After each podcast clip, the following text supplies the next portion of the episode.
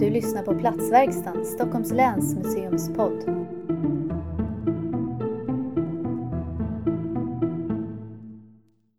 Hej och välkomna till det andra poddavsnittet baserat på Länsmuseets utställning Fake News.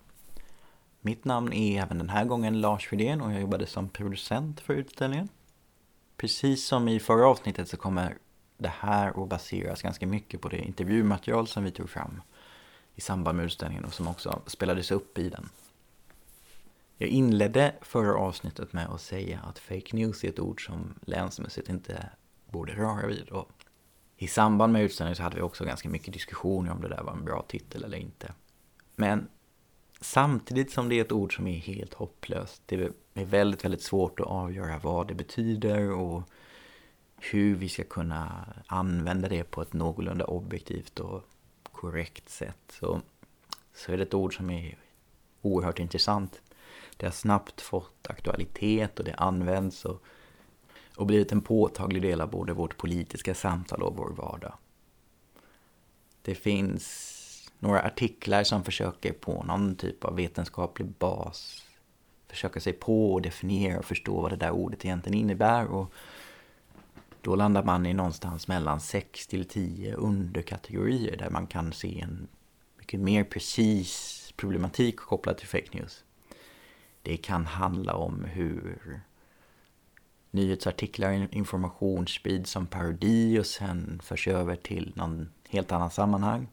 Det kan handla om just det där att någonting som skrivs i ett sammanhang förs över till ett annat sammanhang och där får en helt annan sorts betydelse. Det kan handla om att nyheter eller information eller data hamnar i en missvisande kontext. Eller att det faktiskt är medvetet felaktiga uppgifter. Manipulerade eller fabricerade för att producera en bild av verkligheten som stämmer med med någon typ av bakomliggande intresse.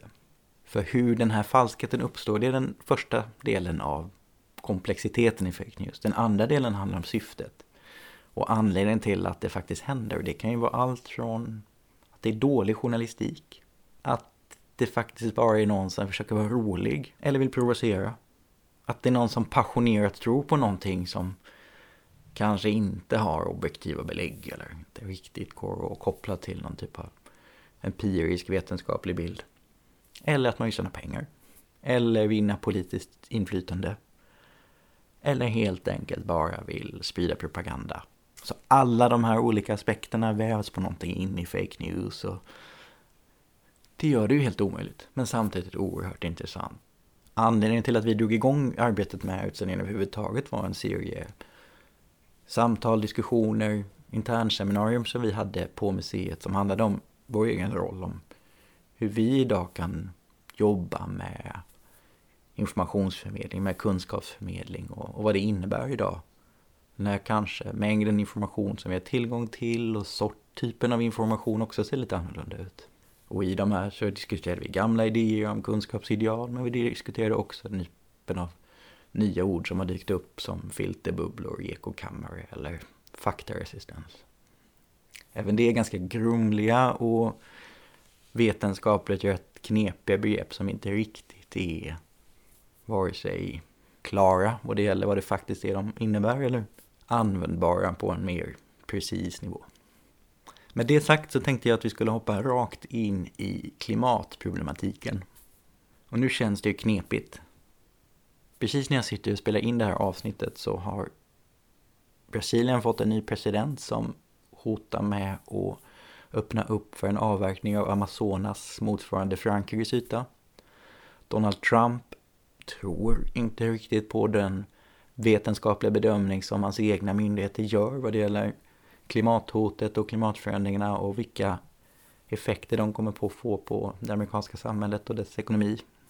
Koldioxidutsläppen globalt ökar för första gången på flera år. I Sverige flyger vi mer än någonsin. Vi äter mer kött per person och samtidigt så börjar vi faktiskt på allvar se effekterna av klimatets förändringar.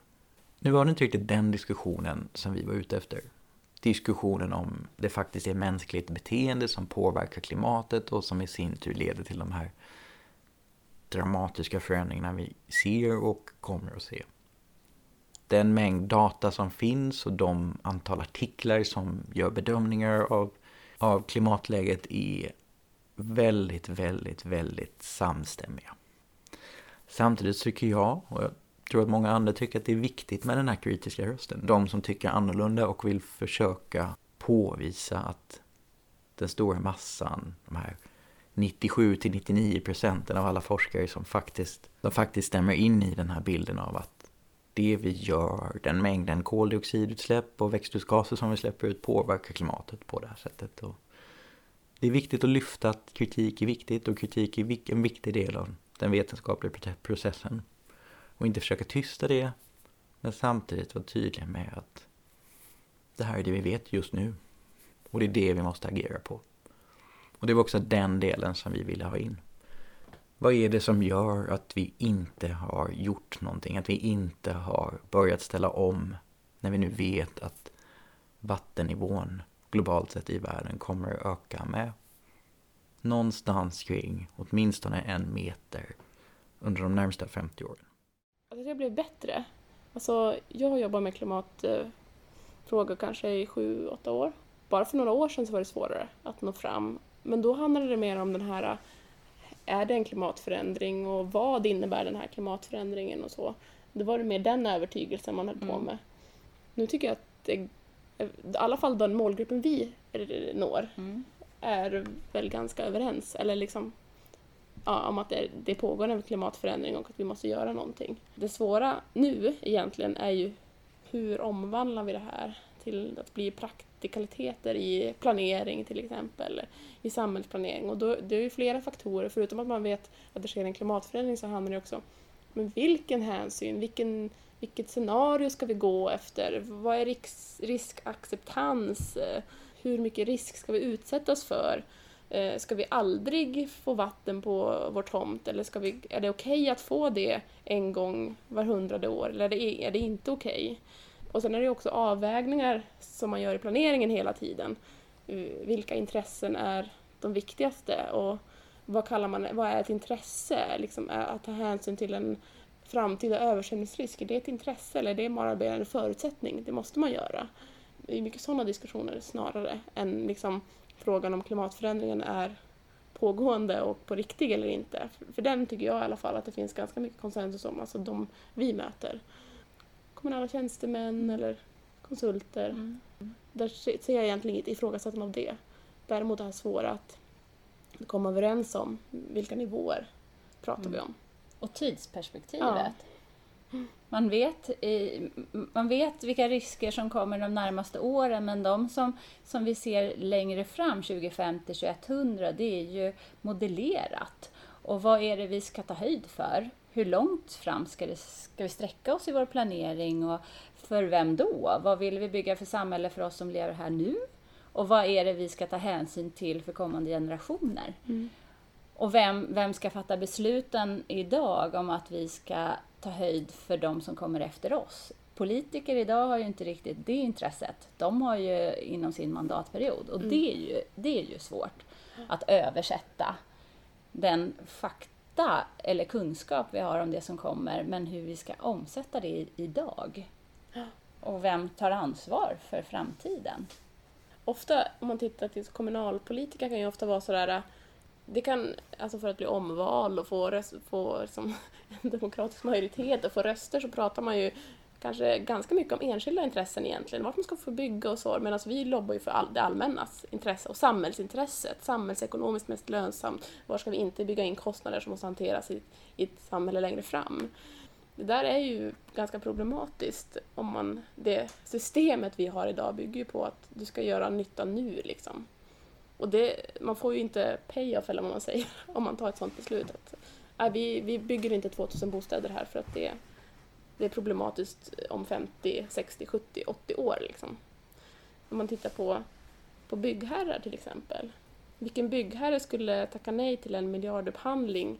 Ett jättefint område, attraktivitet. Liksom, mm. Fast det ligger för nära vattnet om en kommun har sagt att varsågod och bygg. Ja, men där har ju mm. vi en roll liksom, att jobba för det allmänna och mm. den framtida generationens liksom, mm. intressen på något sätt. Så det är när det ska översättas i praktiken som det blir klurigt. Ja. Men annars i tidiga stadier tycker jag att Nej. väldigt många är, är på banan och håller med om att klimatfrågan, miljöfrågorna, det är en samhällsfråga. In mm. i samhällsplanering, in i samhällsbyggnad, och det vet man, alla säger ordet hållbarhet. Mm. Och där är, det är vi ganska överens, men när det sen ska till skarpt på en särskild plats, nah, då vill man inte riktigt ge avkall. Just för då har man sitt intresse, mm. sin, sin, sin, man ser vinster, eller man har själv ett stort sug att få bo fint nära vatten. Mm.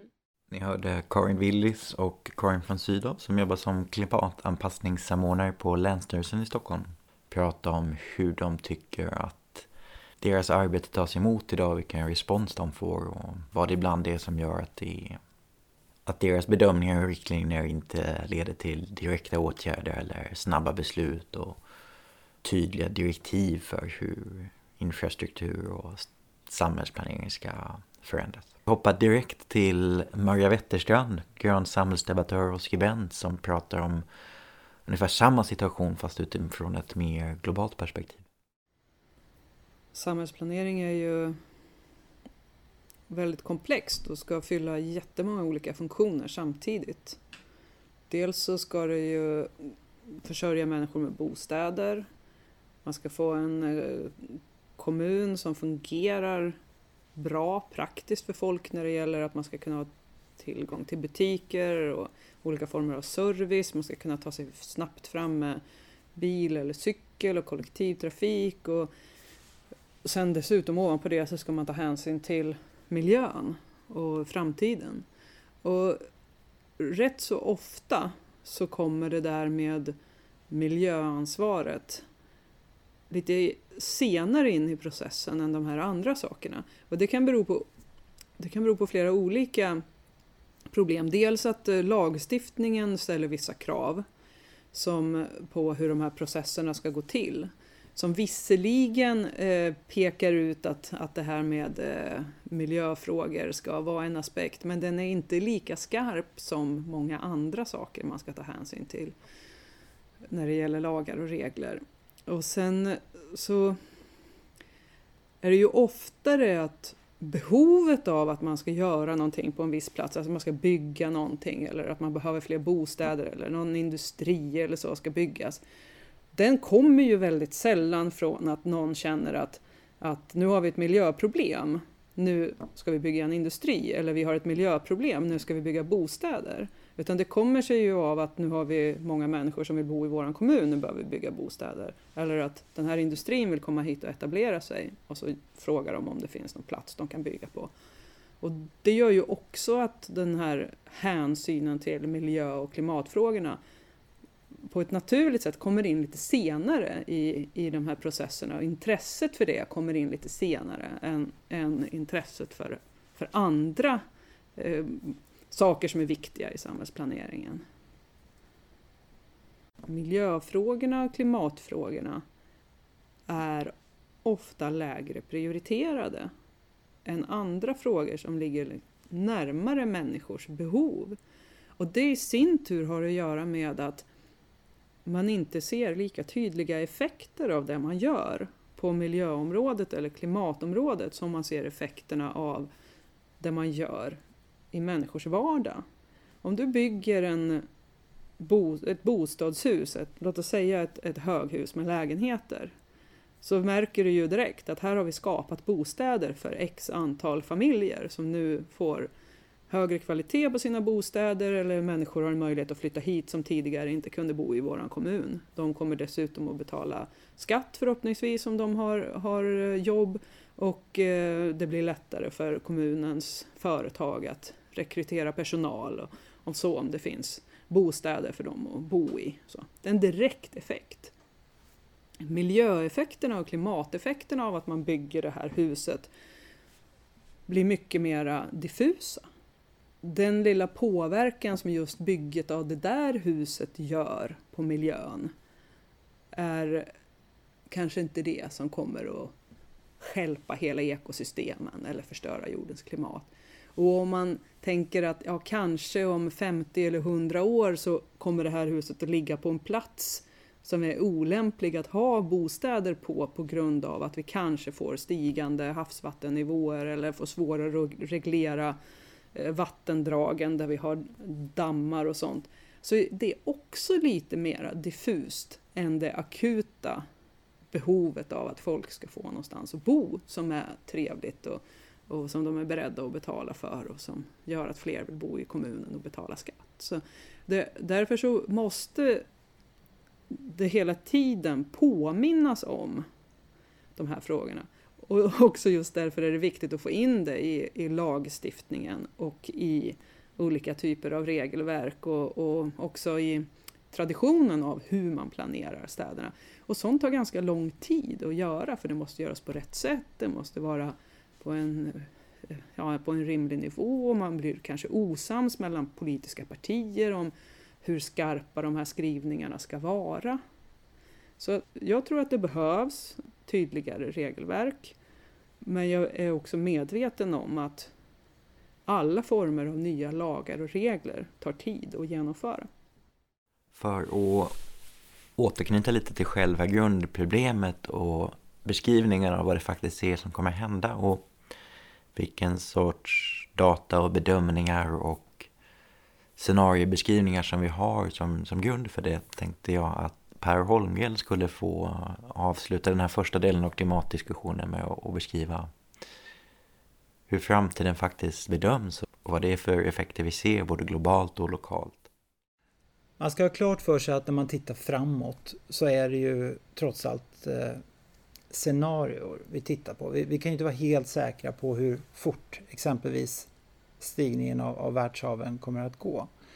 Eh, men man ska också ha klart för sig att eh, i den frågan så kan man konstatera att för varje rapport som har kommit från F N:s klimatpanel så har man ju i princip lite förenklat i alla fall sagt, oj då, det var visst lite värre än vad vi trodde i den förra rapporten. Och, och det är min känsla också, att ju fler forskare som börjar titta på alla de här komplexa processerna, desto mer ökar i alla fall risken för att det skulle kunna gå lite snabbare än vad vi kanske är medvetna om idag.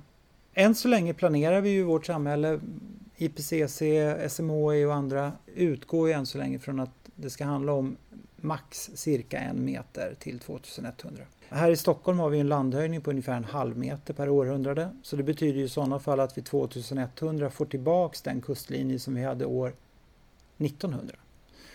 Så just här, Stockholm, Mälardalen, så kommer det ju såklart gå att anpassa sig. Men kommer vi ner till Sydsverige så finns det ingen landhöjning. Så där blir det verkligen en meter är en meter. Sen ska vi också ha klart för oss att just det här med höjning av världshaven är en process som kommer fortgå i åtminstone hundratals, troligen tusentals år framåt. Och tittar man då på de längre projektionerna och eh, i alla fall om vi utgår att vi lyckas med tvågradersmålet och håller den globala uppvärmningen under två grader, så kommer det ändå på lång sikt antagligen leda till att haven stiger med någonstans mellan fem och tio meter. Det kan ta tusen år, det skulle möjligen kunna ta längre tid än så. Men det går antagligen inte längre att undvika att vi hamnar någonstans i storleksordningen tio meter. Återigen, går det bara tillräckligt långsamt så kommer ändå inte just Stockholm att påverkas nämnvärt. Men däremot Sydsverige och runt omkring i världen blir ju det här jätteproblem. Man har små Stilla havsöar, man har mängder av riktigt, riktigt stora städer som ofta ligger vid kusten och vid flodmynningar. Alltså precis de platser som kommer bli mest hårt drabbade.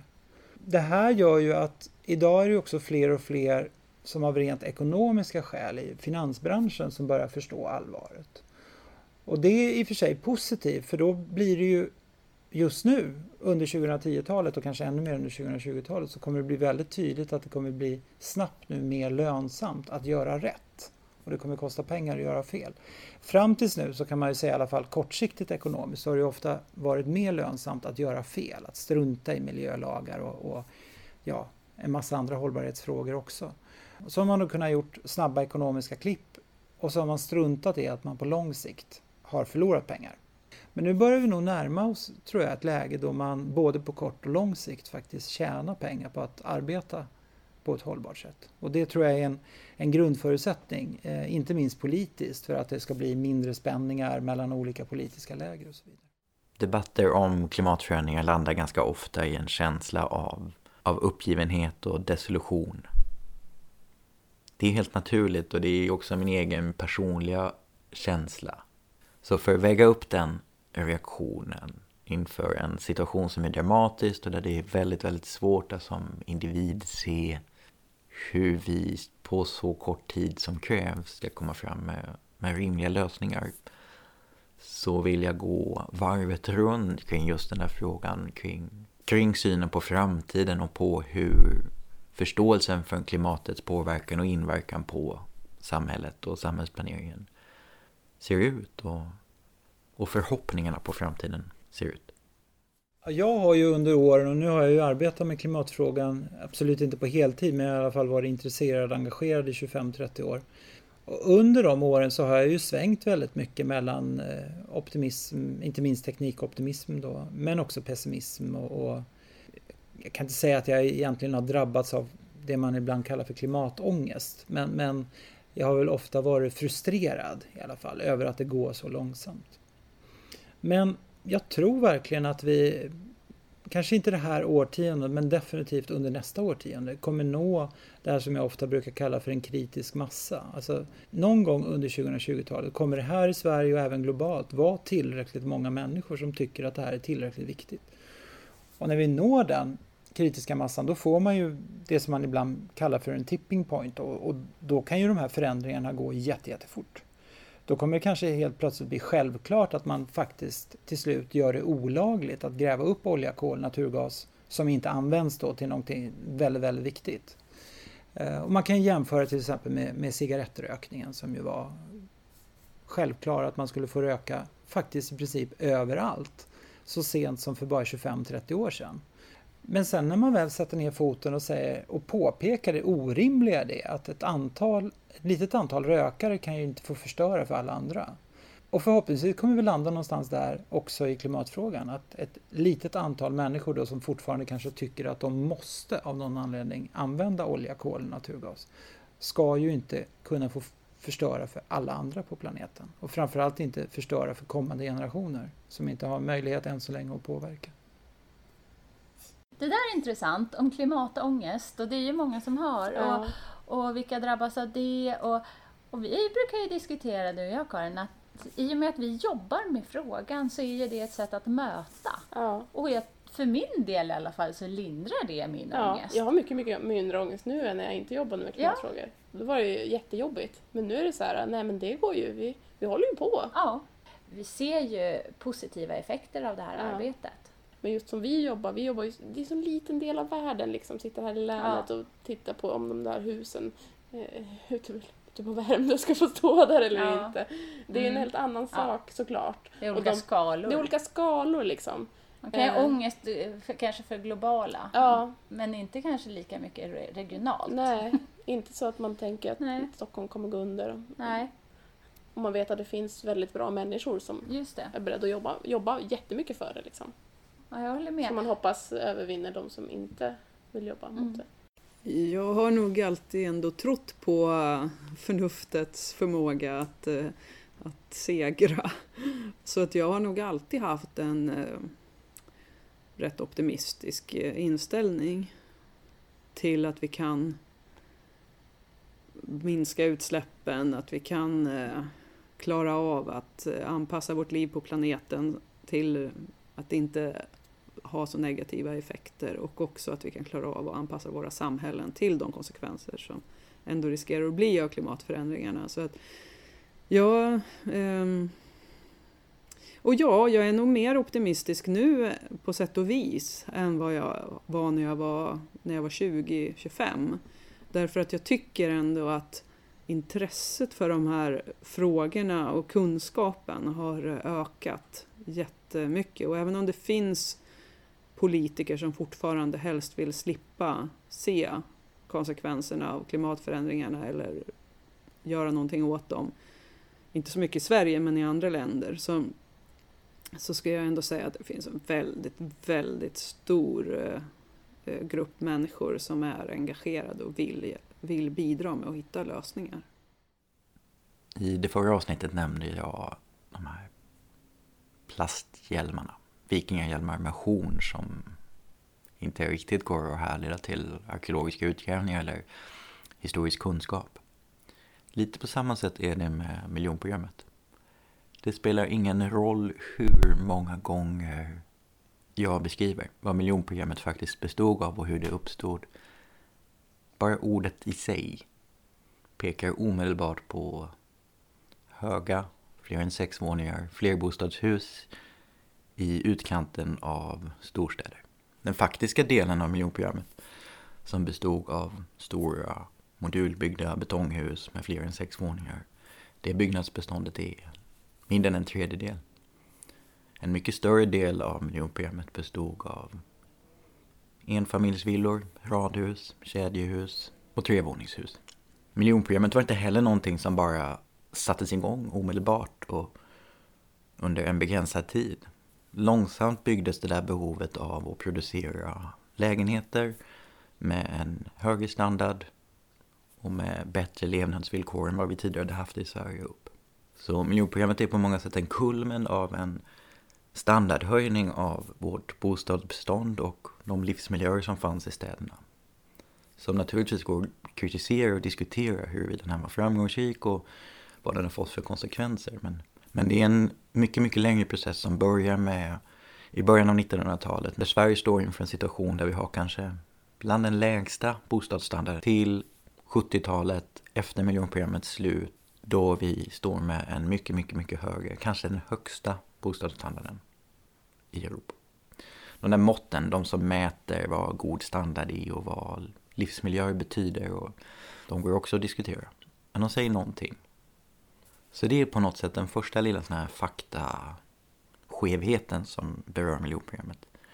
Att när vi pratar om det så pratar vi om en liten del.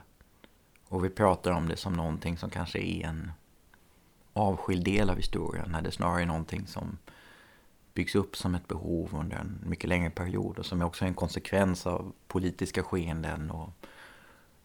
Men ganska snabbt efter att miljonprogrammet avslutats, som det nu ens går att säga att det avslutades, det var snarare så att behovet blev mycket lägre i och med att det blev ekonomisk kris i världen, oljekris.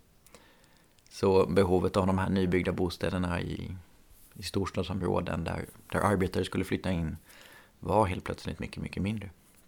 Men snabbt så blev de där områdena en slags projektionsyta för kritik. En kritik som i början kom från vänster och sen flyttade över till höger och kring en mer invandrarkritisk position. Det är en kritik som byggde på att de var socioekonomiskt problematiska och utsatta.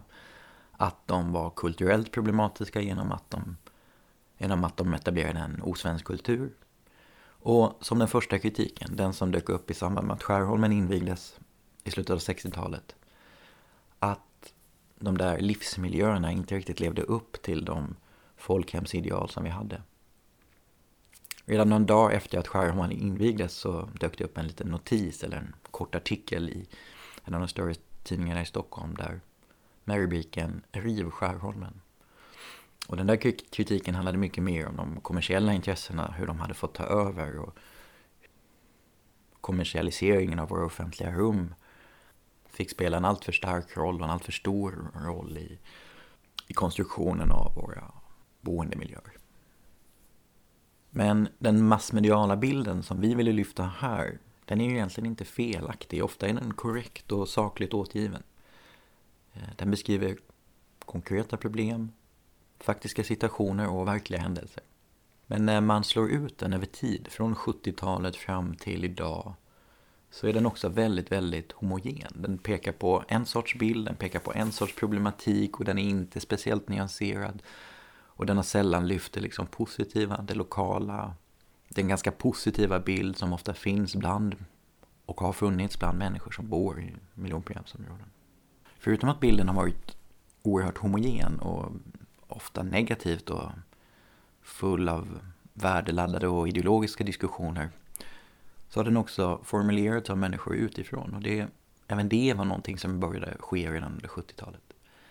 De journalister som besökte miljonprogrammet på någon typ av närmast etnologiska studier där de skulle ta reda på hur förortsområdena påverkade, inte minst barn och unga, de kom utifrån. De bodde någon annanstans, de hade ingen direkt förankring till platserna. Och det är också fortsatt. Mycket av den här diskussionen om miljonprogrammet och dess för- och nackdelar har skett utifrån. Jag har inte mötts av den lokala rösten, av den lokala kunskapen om platsen och deras förutsättningar och de positiva och negativa bilder som växer upp på ett mer lokalt plan.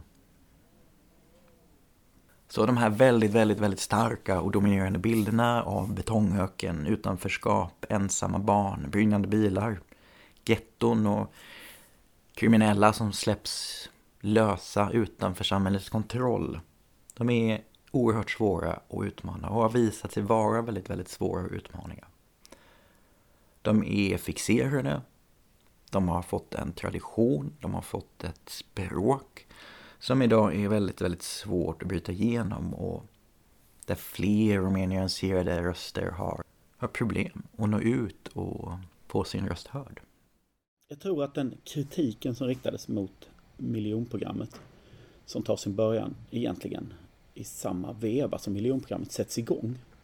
När man invigde Skärholmen som ni tar upp som exempel nittonhundrasextioåtta så var ju själva den här invigningen väldigt ambitiös. Och, vem var det? Prins Bertil som var där och invigde tror jag. Men redan dagen efter eller två dagar senare så kom den här väldigt häftiga kritiken i Dagens Nyheter. Så. Och den, såvitt jag har förstått ifrån berättelser så blev ju flera av de ansvariga politikerna tagna lite på sängen. Jag tror att det kanske var lite likadant med, med Almstriden, alltså om förändringen av Kungsträdgården, ny tunnelbanestation där. Att det blev en, liksom en väldigt stark konfrontation mellan olika grupper. Och det skedde, det var ett utveckling som skedde väldigt fort. Liksom. Så samtidigt som då Sverige eh, genom sin bostadspolitik lyfter levnads, alltså den rent objektiva bostadsstandarden så sker den här mycket häftiga kritiken. När man tittar tillbaka historiskt tycker man ju att det är lite konstigt. Det som är viktigt tror jag att känna till det är att mycket av den tidiga kritiken formulerades ju väldigt starkt ifrån vänstern. Och den är ju inte bara, sker ju inte bara i Sverige utan det är ju helt internationellt. Även i U S A fanns det counterculture eller motkulturrörelsen med. Det var som en, en ganska utbredd rörelse bland eh, konstnärer eller progressiva, politiskt progressiva människor som, som valde att, att flytta ut från samhället. Alltså man övergav samhället. Jag ska inte arbeta, jag ska inte gifta mig, jag vill leva på ett helt annat sätt. Liksom. Så etablerade man flera eh, olika typer av kollektiv. Ibland på landsbygden, ibland inne i städerna. Där man levde efter helt andra regler och försökte som ett jättelikt experiment. Och det pågick då sextiofem, ja, kanske ännu tidigare också, men på sjuttiotalet och så. Och jag tror att, att den här svenska kritiken var ju också influerad av det här. Så att i början så är ju kritiken hård, man från vänstern. Man ser liksom att socialdemokratin har liksom svikit sina ideal. Och att man, samhället har kommit att bli liksom en fabrik. Hela samhället är en enda stor fabrik. Det finns liksom ingen frihet för människor. Och sådär. Det här som utlovades då. När man får det materiellt så, så, så ökar kraven. Samtidigt är det ju också så att eh, i Sverige då så är den här kritiken från vänsterhållen som riktar sig mot de här nya områdena. Den kommer ju då inte av boende i områdena. Utan den, det är ju mer... Man får säga en privilegierad sorts vänster som kanske har bakgrund i, i medelklassen och ofta i innerstäderna. Och det drivs ju liksom i massmedia och, och som debattartiklar och i, i konstprojekt. Jag tror att det är viktigt att hålla is, liksom isär det här. Jag tror att kritiken över tid har skiftat och gått ifrån att vara först en vänsterkritik riktad mot socialdemokratins liksom svek mot arbetarklassen på något sätt då, eller? Att man går för, för jämna steg med kapitalet. Och det ser vi ju i kritiken. I kritiken mot eh, Skärholmen. Eh, att den till början var, ansågs vara för kommersiell. Det är väldigt mycket kritik mot det här köpcentret. Det amerikanska köpcentret. Så det, som ligger så långt ifrån stan. Alla de här lyxiga butikerna. Och när vi tittar på det idag så tänker vi inte på det, på det sättet egentligen. Utan nu är det ju mer en sorts... Eh, om man ser det som socialismens misslyckande eller liksom ett kommunistiskt öststatsliknande och man jämför det med Östtyskland och så vidare. Men den kritiken har ju kommit senare. Decennieskiftet sextio-sjuttiotal, när det bedrivs en intensiv kampanj, framförallt i Expressen, som ju är en högertidning då. Så det blir som ett politiskt projekt då. Man ser att här finns det liksom en möjlighet att sticka hål på det här stora socialdemokratiska projektet. För någonstans är ju liksom miljonprogrammet piken på avslutet också av en hel era. Men den är ju inte bara i Sverige, utan det är över, överallt så faller ju det socialdemokratiska projektet ihop i över Europa, också i U S A. Slutgiltigt så kanske man kan säga att sjuttioåtta sjuttionio är det väl som Margaret Thatcher kommer till makten. Hon har ju sin paroll då som är "There is no alternative". Det finns inget alternativ till marknadsekonomins krafter. Och det inleder ju liksom den, det politiska landskap som som existerar fortfarande idag. Avslutet på ett sorts socialdemokratiskt projekt börjar då kanske i mitten på sextiotalet och får någon sorts formell övergång sjuttioåtta och sen kanske sitt slutgiltiga slut i, i Berlinmurens fall nittonhundraåttionio, någonstans där. När vi tittar på miljonprogrammet så får vi se det som en, en serie överlappande kritiker som drivs från olika politiska, av olika delar av det politiska spektret, eh, men som alla använder miljonprogrammet som en projektionsyta för det. Så i början är det för kommersiellt, samhället som fabrik, ingen frihet och så. Sen, senare övertas det till att bli ett höger, eh, högerkritik mot att, som ett bevis på att socialdemokrati och socialism inte fungerar. Någonting som ju också blir verklighet egentligen i, i regeringsskiftet nittonhundrasjuttiosex.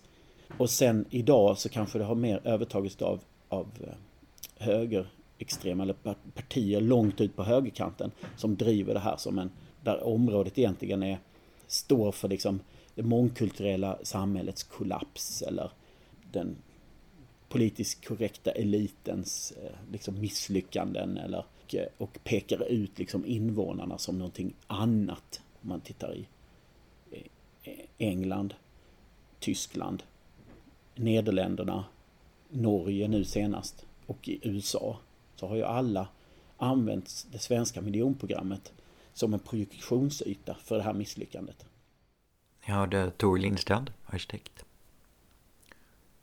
Ett av de kanske största problemen med den här starka bilden av miljonprogrammet, den stora berättelsen, det är att när vi väl kommer till att formulera de problem som finns, som faktiskt finns kopplade till den typen av storskaliga stadsmiljöer som byggdes upp på sextio- och sjuttiotalet, den lilla, bild, lilla biten av miljonprogrammet, så väger vi inte in all den kunskap vi har, den här lokala kunskapen av en kanske annan typ av problembild som skulle göra att de lösningar vi väl formulerar också blir mer nyanserade och komplexa.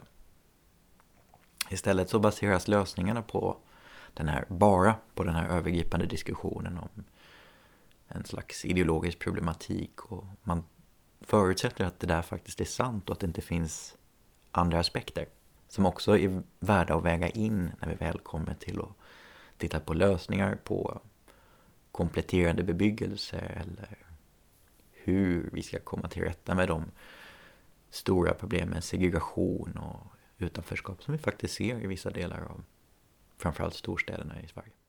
Jag kan kalla det ibland för den mentala segregationen, alltså den bilden vi har av staden som kanske inte alla gånger stämmer med verkligheten helt enkelt, alltså med det som finns faktiskt i de här områdena. Men just den här bilden av, den här konstruktionen av Eh, staden som står av trygga platser och, och farliga platser, vilket är verkligen en, en icke-verklig så att säga representation. Va? Den kan påverka väldigt mycket liksom den här eh, en ökad polarisering och avstånd mellan olika sociala grupper som blir så att säga allt mer också differentierade när det gäller inkomst, när det gäller utbildning, när det gäller arbets, alltså, eh, till, tillgång till arbetsmarknaden, men också andra resurser, kulturella resurser till exempel. Det, där har vi också en polarisering. Har du inte tillgång till hela staden som sådan, hela rummet, stadsrummet så att säga, så blir ju också berövad en massa andra saker som kulturlivet, det politiska livet, i slutändan så är det ju väldigt mycket livskvalitet och materiella villkor vi pratar om. Vi pratar om representationer, men inte som, som eh, symboliska saker isolerade från människornas verklighet, va, verkliga liv, utan de, de hänger så tätt intill ihop då. Det är ju dessutom områden som, som har förändrat sin karaktär och sin roll i stadens dynamik. Att just den här förendelligheten kanske gör att man inte kan se dem som en del utav eh, någon slags arv, liksom kulturarv och arkitektoniskt kulturarv. Så i och för sig så är det samma sak för varenda en, varenda plats man tänker på. Men i de här områdena, eftersom det är ju mycket förändringar i både i den befolkning som befinner sig där, men också i vilka representationer som finns om de områdena. Vilka diskurser, alltså vilka tal om, vilket sätt, vilka sätt att prata om de här områdena förändras också med tiden.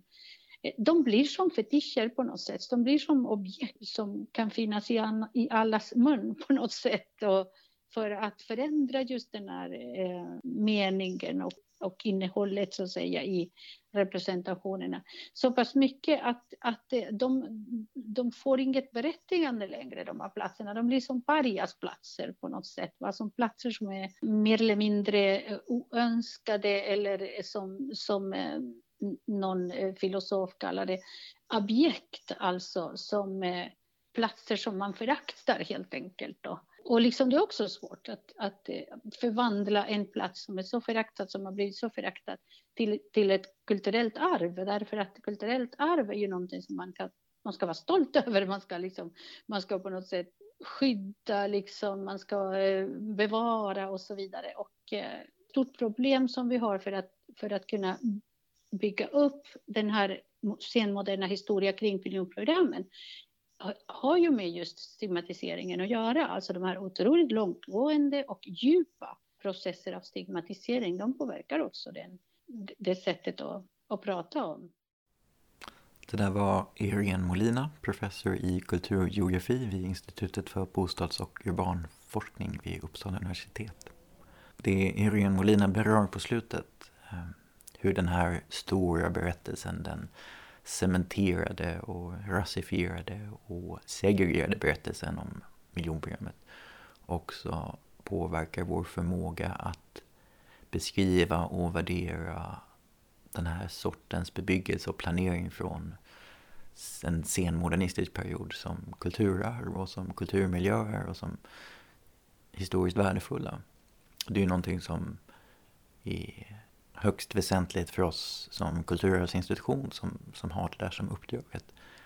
Vi också måste ta i beaktande hur vi påverkas av dominanta berättelser om, och av medielandskapet och de mediala bilder som uppstår. Någonting som vi måste värdera och förhålla oss till och kritisera, som vi gör kontinuerligt i vårt dagliga arbete. För att på det sättet nå fram till en historisk skildring som är mer saklig, mer nyanserad och dynamisk. Och som också rör sig bort ifrån de här mentala bilderna som Irene Molina beskriver. Eftersom det är så sammanvävt med den här ideologiproduktionen och bilden och miljonprogrammet som ett objekt, så blir det då för de som kommer in utifrån och ska göra förändringsarbeten, alltså arkitekter, stadsplanerare, det kan ju också vara bostadsbolag och så vidare. Det går liksom inte att inte förhålla sig till det. Den bilden och objektifieringen och så vidare. Och det gör att det arbetet är, är väldigt svårt och tungrot. Det, då för att det handlar inte om ämnet, utan man måste förhålla sig till den här externa liksom bilden som inte, är, som inte har med området att göra egentligen.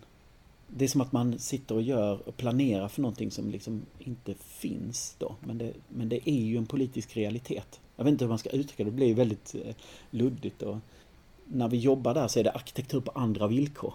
Det är som att vi har accepterat att det här är inte en del av staden, utan det är någonting främmande. Det är liksom en ö som inte tillhör samhället. Och så fort vi liksom erkänner det eller jobbar på det sättet, så förstärker vi just den typen av problematik som har varit konstant med miljonprogrammet hela tiden. Så det liksom blir en felaktiga förutsättningar för arbetet. Det är väldigt frustrerande när man jobbar. Att man hör många ta på sig att vara liksom rösten för alla och rösten, liksom lösningen för miljonprogrammet och så vidare. Och det förstärker den här idén om en, en ett liksom. Där, där vi är fast i exakt den typen av felaktiga formuleringar som eh, att området och, och människorna hänger ihop som en sammansatt del. Det accepterar vi inte i något annat. Liksom, det är inte så vi tänker i New York att människor där är liksom då är de, då är de liksom emancipierade, de är liksom fri, fria individer som rör sig i en attraktiv stadsdel och det är som deras succén i stan förstärks av succén i människorna och så vidare. Det är ju det är liksom en sån bild då, fast motsatt då. Världen är ju inte sån, tänker jag. Så att man, utgångspunkten är nästan liksom fundamentalt felaktig. Och det där är jättesvårt att sudda bort. Och där tror jag liksom att, jag vet inte, på ena sidan så tror jag att vi behöver mer information. Och framförallt en annan typ av information. Men det är också lite grann att förstärker igen, liksom återupptar igen. Liksom. Det är kontinuerligt, det tar aldrig slut. Nu forskar man ju om bilden av miljonprogram. Alltså, nu är det inte forskning om miljonprogrammet utan forskning om mediebilden av miljonprogrammet. Det är liksom, kommer nästa forskningssteg, forskningen om forskningen om miljö, mediebilden av miljonprogrammet. Det, det är liksom så otroligt många led. Och i den utvecklingen mot det här virtuella så f- liksom försvinner den komplexiteten i vardagen. Alltså om man, om man är intresserad av att bygga saker, alltså att påverka den fysiska miljön konkret, så är det svårt att ta sig igenom allt det här massmediala bruset och bara göra sitt jobb. Och det ser jag som en stor, ett stort problem och utmaning för de förändringar som nu kommer. Det är svårigheter som Tor Lindstedt beskriver kring, hur, kring det praktiska arbetet med att vara arkitekt eller stadsplanerare i i miljonprogramsområden idag liknar ju på många sätt vårt dagliga arbete som museum och försöka utmana att det är svårt. Det är svårt att nå igenom det här mediala bruset som han beskriver. Det finns naturligtvis en stor risk att vi bara genom sättet vi pratar om bebyggelsen från den här tiden bara bidrar till att stärka den här dominerande och obalanserade berättelsen om miljonprogrammet. Men jag tror också att den är helt nödvändig att ta för att förhoppningsvis i framtiden och fram till en diskussion som ser annorlunda ut. Det får också bli den avslutande delen av den här, det här inslaget om miljonprogrammet. Det här var som sagt bara utdrag ur de här intervjuerna som vi gjorde, och det finns mycket mer klokskap och kunskap och reflektion att hämta där. Processen med hela den här utställningen har varit intressant och svår och komplicerad, och jag har många gånger funderat på om det här var rätt. Om det var liksom ens ett rimligt angreppssätt och, och sikta på en så bred diskussion om fakta, kunskap, historieskrivning, vetenskap, saklighet, objektivitet, neutralitet som vi, som vi ändå försökte göra. Och jag tvekar fortfarande. Men det jag har lärt mig, det är att genom alla de här mötena med framförallt ungdomar och besökare och i viss mån även kollegor på liknande kulturinstitutioner eller på utbildningsinstitutioner, så, så har vi lyckats skapa en situation där vi har kunnat prata om allt från små bizarra konspirationsteorier till kring mer privata personliga konfirmeringsjäv eller metodfel där vi baserat på våra egen förförståelse eller vilja, kunskap skapar en bild av verkligheten som inte riktigt stämmer. Det måste inte alltid vara helt falskt, men det kanske är lite skevt. Och vi har också lyckats prata om relationen mellan, mellan historisk förståelse för information, nyheter, kunskap och den diskussion som vi har idag om internet. Och ny typ av nyhetsförmedling, nyhetsproduktion och nyhetsdistribution. Jag tvekar fortfarande inför om det var rätt sätt att göra det på, men att det har lett till intressanta diskussioner som ett annat format och ett annat tilltal kanske inte hade riktigt hade nått fram till. Det är jag helt övertygad om, och det har varit en både spännande och fascinerande utställning att vara del av. Och med det tackar jag för mig, och nästa avsnitt kommer att handla om något helt annat. Om framväxten av den regionala kärnan kring Flemingsberg. Du har lyssnat på Platsverkstan, en podd producerad av Stockholms länsmuseum. Vill du veta mer om oss och hitta fler avsnitt? Gå in på stockholms läns museum punkt se.